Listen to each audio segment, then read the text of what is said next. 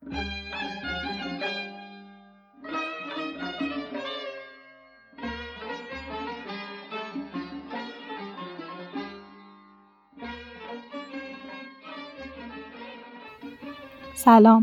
حکایت سی و دوم گلستان رو با هم می‌خونیم.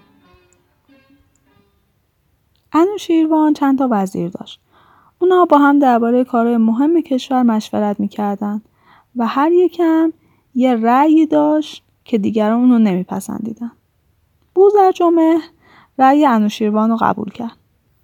وزیران در قیاب انوشیروان به بوزرجمه گفتن تو چرا رأی شاه قبول کردی؟ رأی اون چه امتیازی نسبت به رأی ما داشت؟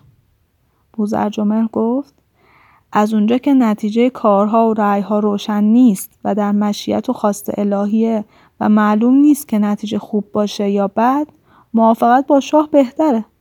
اگه نتیجه بد بشه به خاطر پیروی از شاه از سرزنشش ایمن میشی.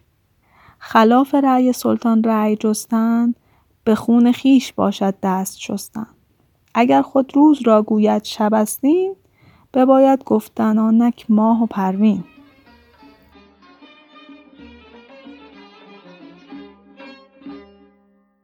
حکایت تموم شد. یه نکته رو که بارها راجع به صحبت کردم می‌خوام تاکید کنم که هدف ما از خوندن گلستان شناخت فرهنگمون نقطه ضعفامون و نقطه قوتمون با همه حکایت ها موافق نیستم و همه حکایت ها هم جنبه اخلاقی و تعلیمی درستی نداره. این از نظر من. و من خودم توی این حکایت با نظر بوزر جمعه مخالفم که مسلحت اندیشی و سازش رو میپذیره. و شاید همین فرهنگ و همین نگاه هنوز هم توی جامعه رواج داره.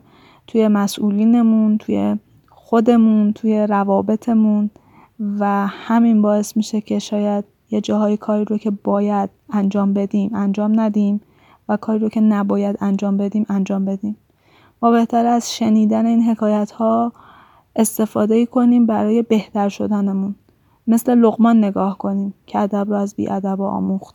نه نگاه پیروی و تقلید. امیدوارم همه اطلاعاتی که بهمون به می‌رسه همه تعالیمی که بهمون به داده میشه حتی همه کتاب هایی که می‌خونیم رو با ترازوی عقلمون بسنجیم.